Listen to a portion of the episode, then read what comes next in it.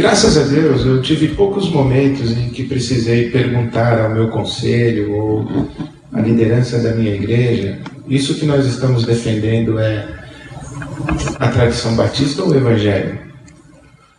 Isso que nós estamos fazendo é porque nós batistas definimos que funciona assim ou porque está na Bíblia? Ah, eu me lembro que às vezes em que nós tivemos esse tipo de conversa, é, foram, foram momentos de tensão e, e de angústia e de aflição, mas graças a Deus eu tive poucos momentos assim. Mas eu me lembro que quando eu cheguei, eu tinha que colocar o meu cargo à disposição todo ano. A Assembleia da Igreja renovava o meu mandato. Na Igreja Batista, quem renova o mandato do pastor é a Assembleia. E eu tinha que colocar o meu cargo à disposição todo ano. E eu lembro que tomei posse em janeiro de 89, e em outubro de 89 dez meses depois, eu passei por uma assembleia que renovou meu mandato por mais um ano. No outro ano, e assim por diante, até que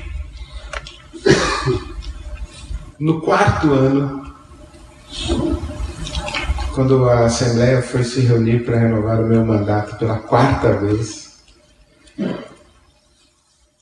eu não sei como, mas acho que por uma ou irresponsabilidade da juventude ou por uma direção do Espírito Santo, e talvez as duas coisas, ah, eu decidi que eu ia também fazer uma assembleia lá em casa para saber se eu ia renovar o mandato da igreja para mim. Porque no primeiro ano, quando eu cheguei, eu falava genericamente. No segundo ano, eu fui conhecendo um pouco mais as pessoas. Então, no primeiro ano, eu dizia assim: olha, é, marido não pode bater na mulher. Não, não, pode, isso não pode acontecer. E eu não sabia quem batia na mulher e quem não batia, mas no segundo ano e no terceiro ano, eu já sabia. eu dizia assim: olha, é, crente não dá cheque sem fundo. Crente não dá calote, paga suas contas. No primeiro ano eu não sabia quem tinha as finanças desorganizadas. No terceiro ano eu já sabia. E não somente eu já sabia, mas eles sabiam que eu sabia.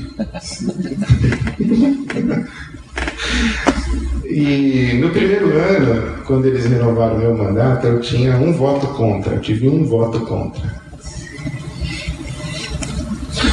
No segundo ano, eu já tive um pouquinho mais. No terceiro ano, assim, um pouquinho mais. No quarto ano foi o caos, porque existiu uma campanha mesmo deliberada, um movimento assim para que eu não fosse para que a Assembleia não renovasse o meu mandato. E, e o caos estava acontecendo.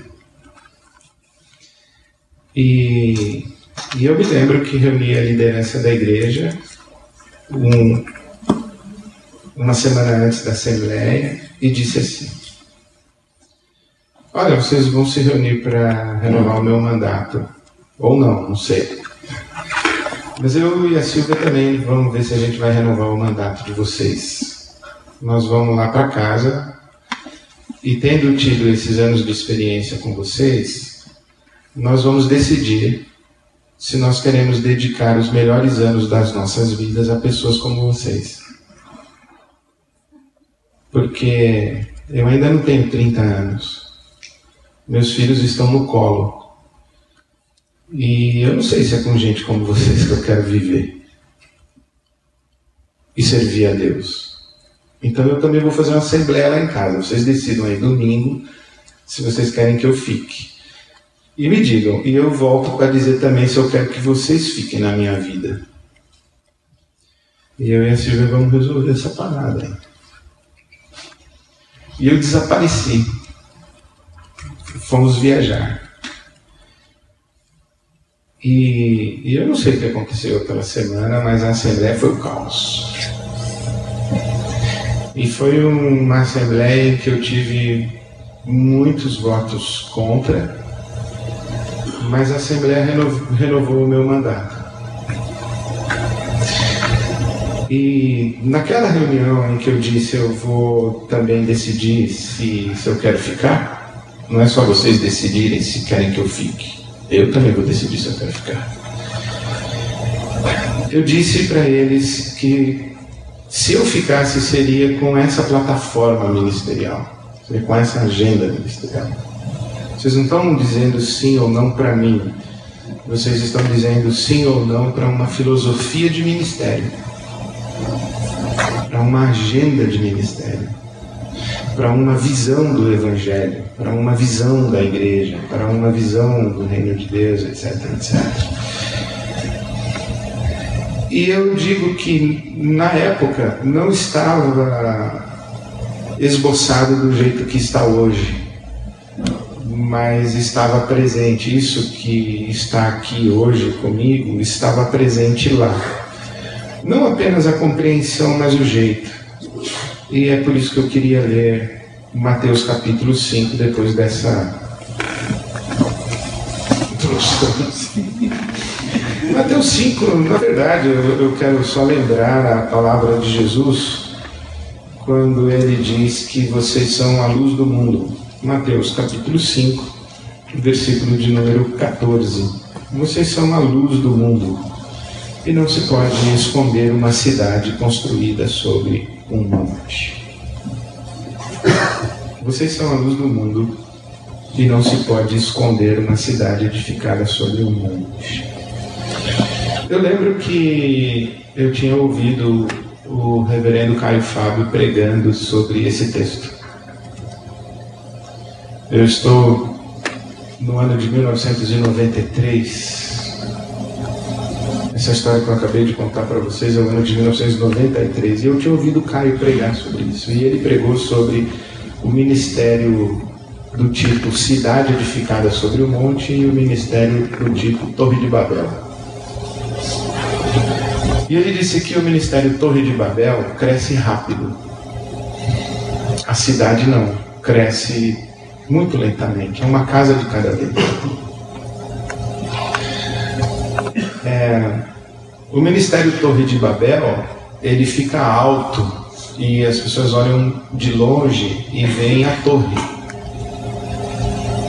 A cidade, as pessoas não veem a cidade, elas só percebem a sua luz.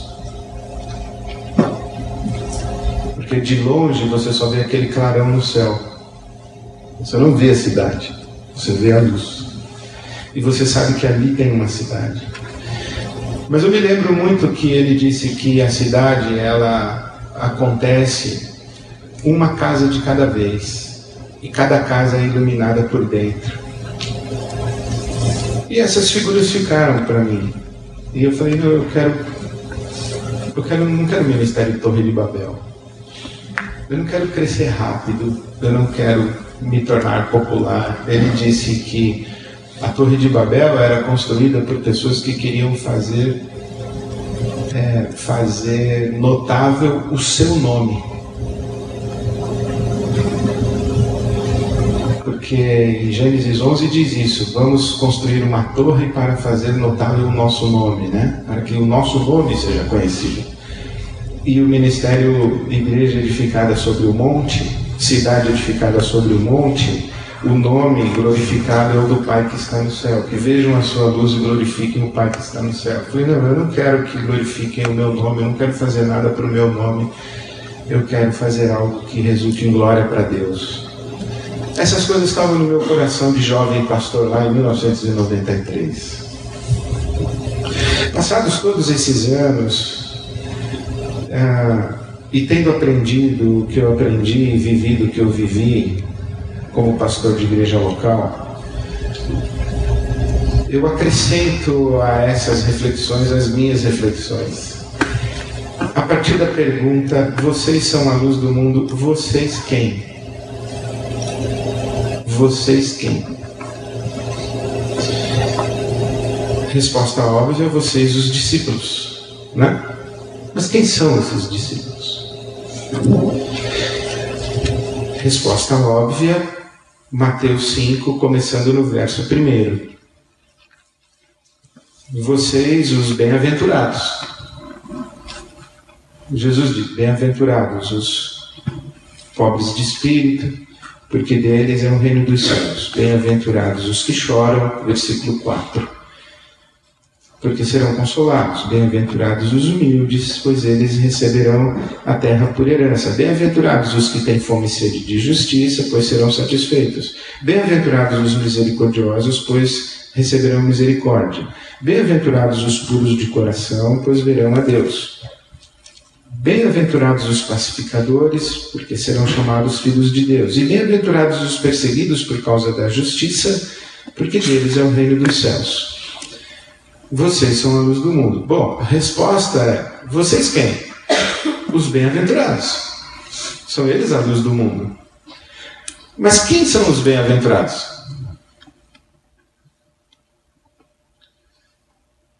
A resposta está no capítulo 4, começando no versículo 23.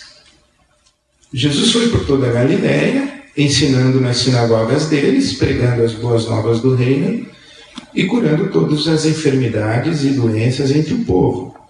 Notícias sobre ele se espalharam por toda a Síria e o povo lhe trouxe todos os que estavam padecendo vários males e tormentos, isto é, endemoniados, epiléticos, paralíticos, e ele os curou.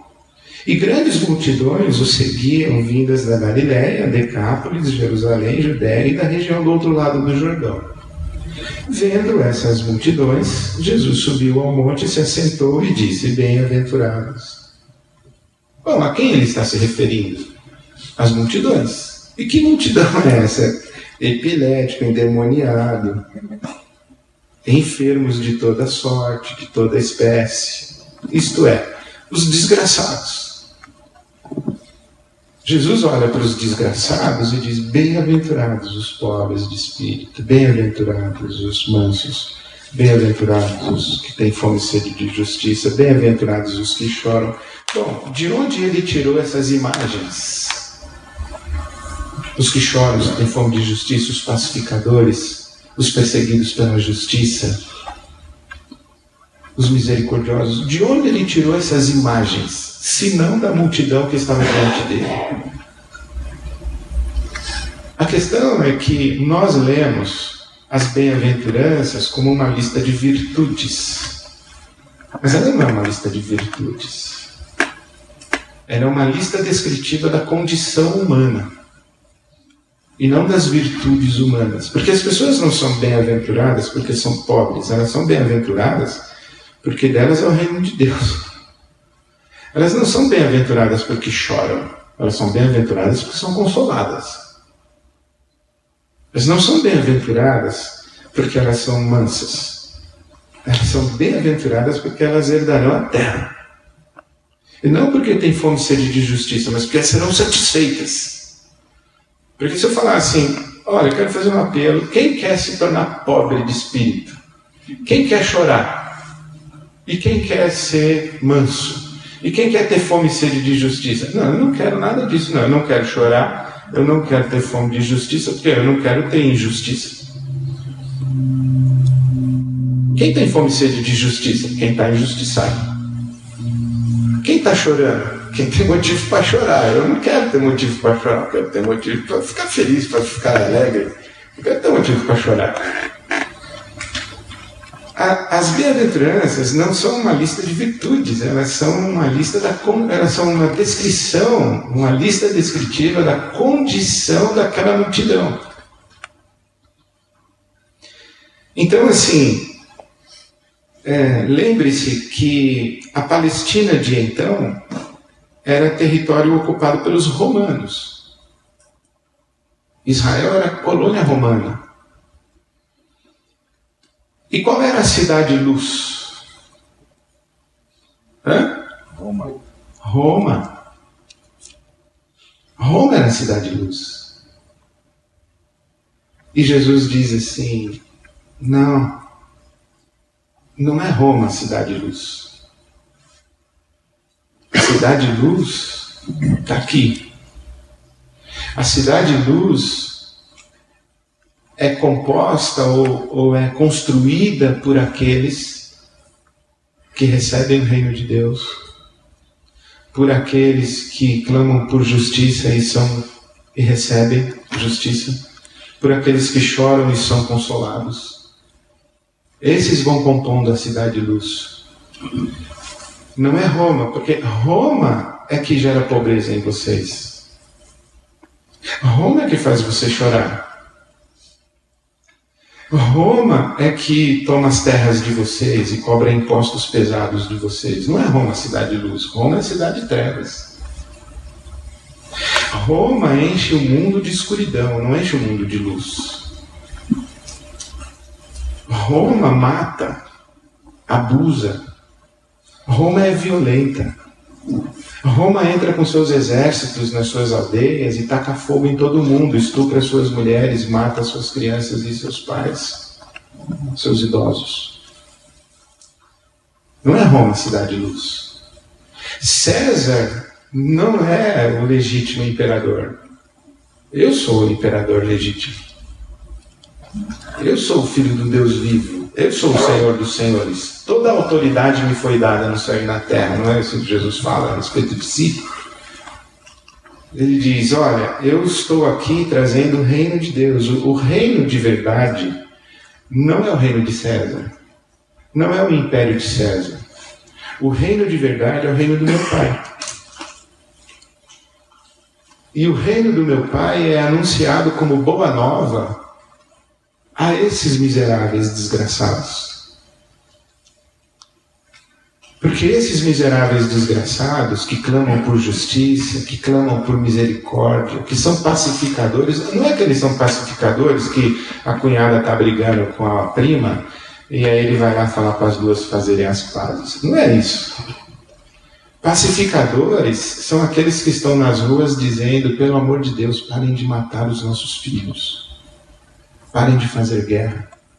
Parem de encher nossas ruas de sangue. Esses são os pacificadores de verdade. Porque era isso que eles estavam vivendo. Era dessa justiça que eles tinham fome.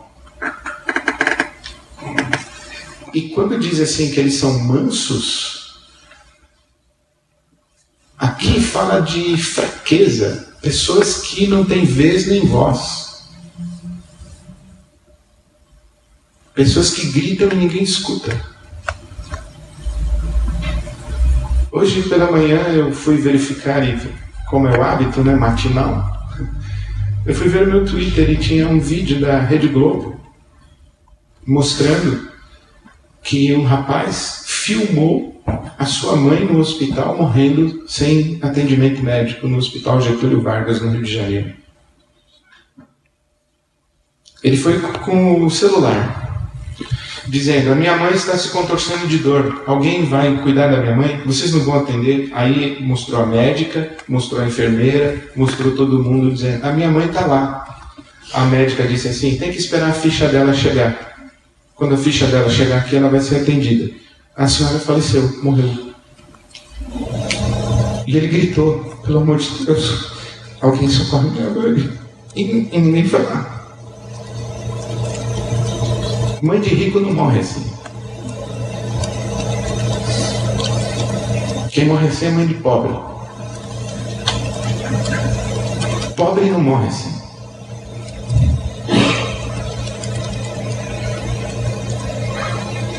Por isso Jesus diz assim: é mais difícil um rico entrar no reino de Deus do que um camelo passar pelo buraco de uma agulha. Porque o rico não sabe o que é gritar e ninguém ouvir a voz dele. Rico compra juiz. Rico desapropria. Rico atropela e o filho não vai preso. Rico não tem fome e sede de justiça. Compre a sentença. Faz delação premiada. Pobre morre. O pobre grita e ninguém escuta. Rico não tem seu direito aviltado. Rico suprime direito. O que Jesus está dizendo é: a cidade luz não é Roma.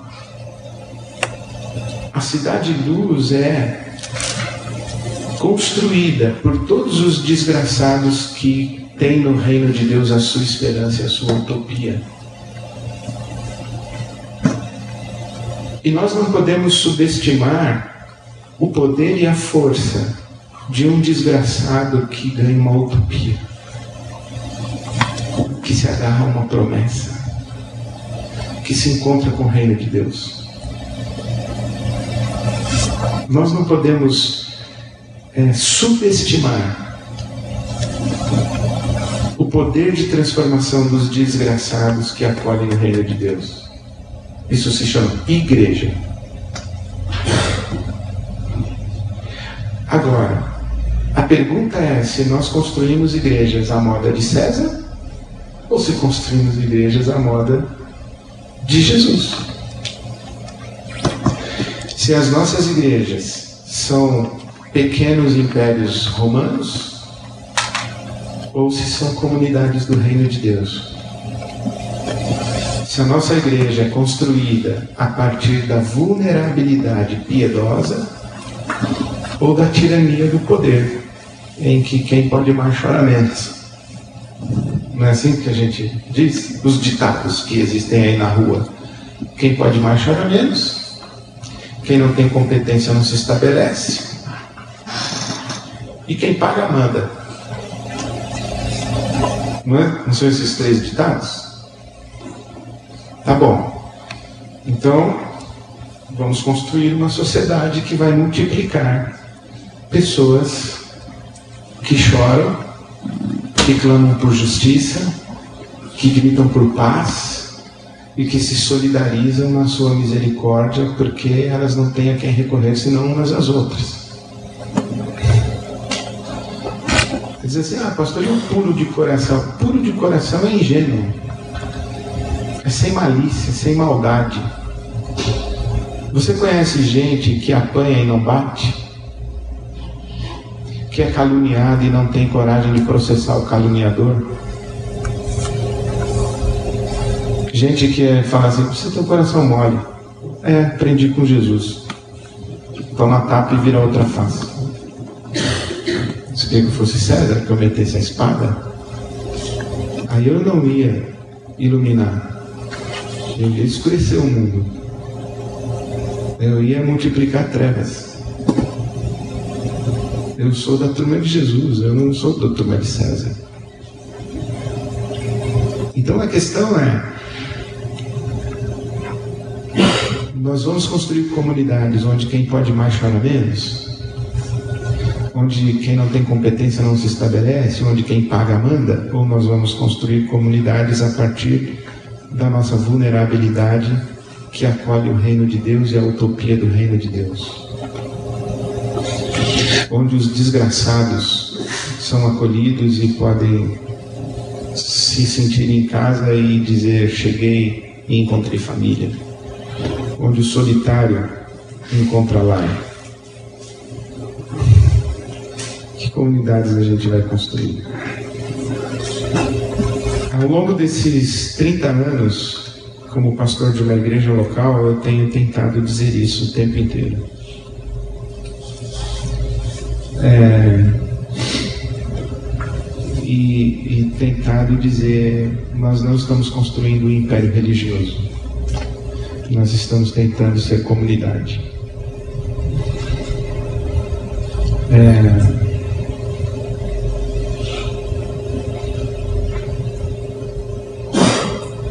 utopia que me, me mobiliza, que me move como pastor e é por essas coisas que eu choro.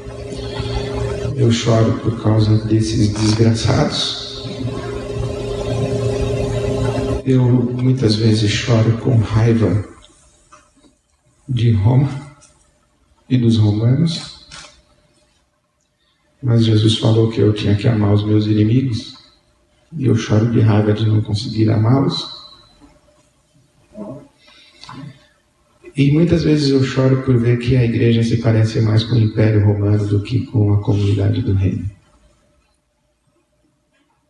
E eu acho que no fundo, no fundo, quando nós desejamos fazer conversas pastorais com os nossos amigos em São Paulo e em ambientes como esse, nós queremos compartilhar esse coração. Pelo amor de Deus, vamos fazer comunidades do reino e não reproduzir impérios religiosos à moda de César. Porque nós somos seguidores de Jesus, nós somos seguidores de César.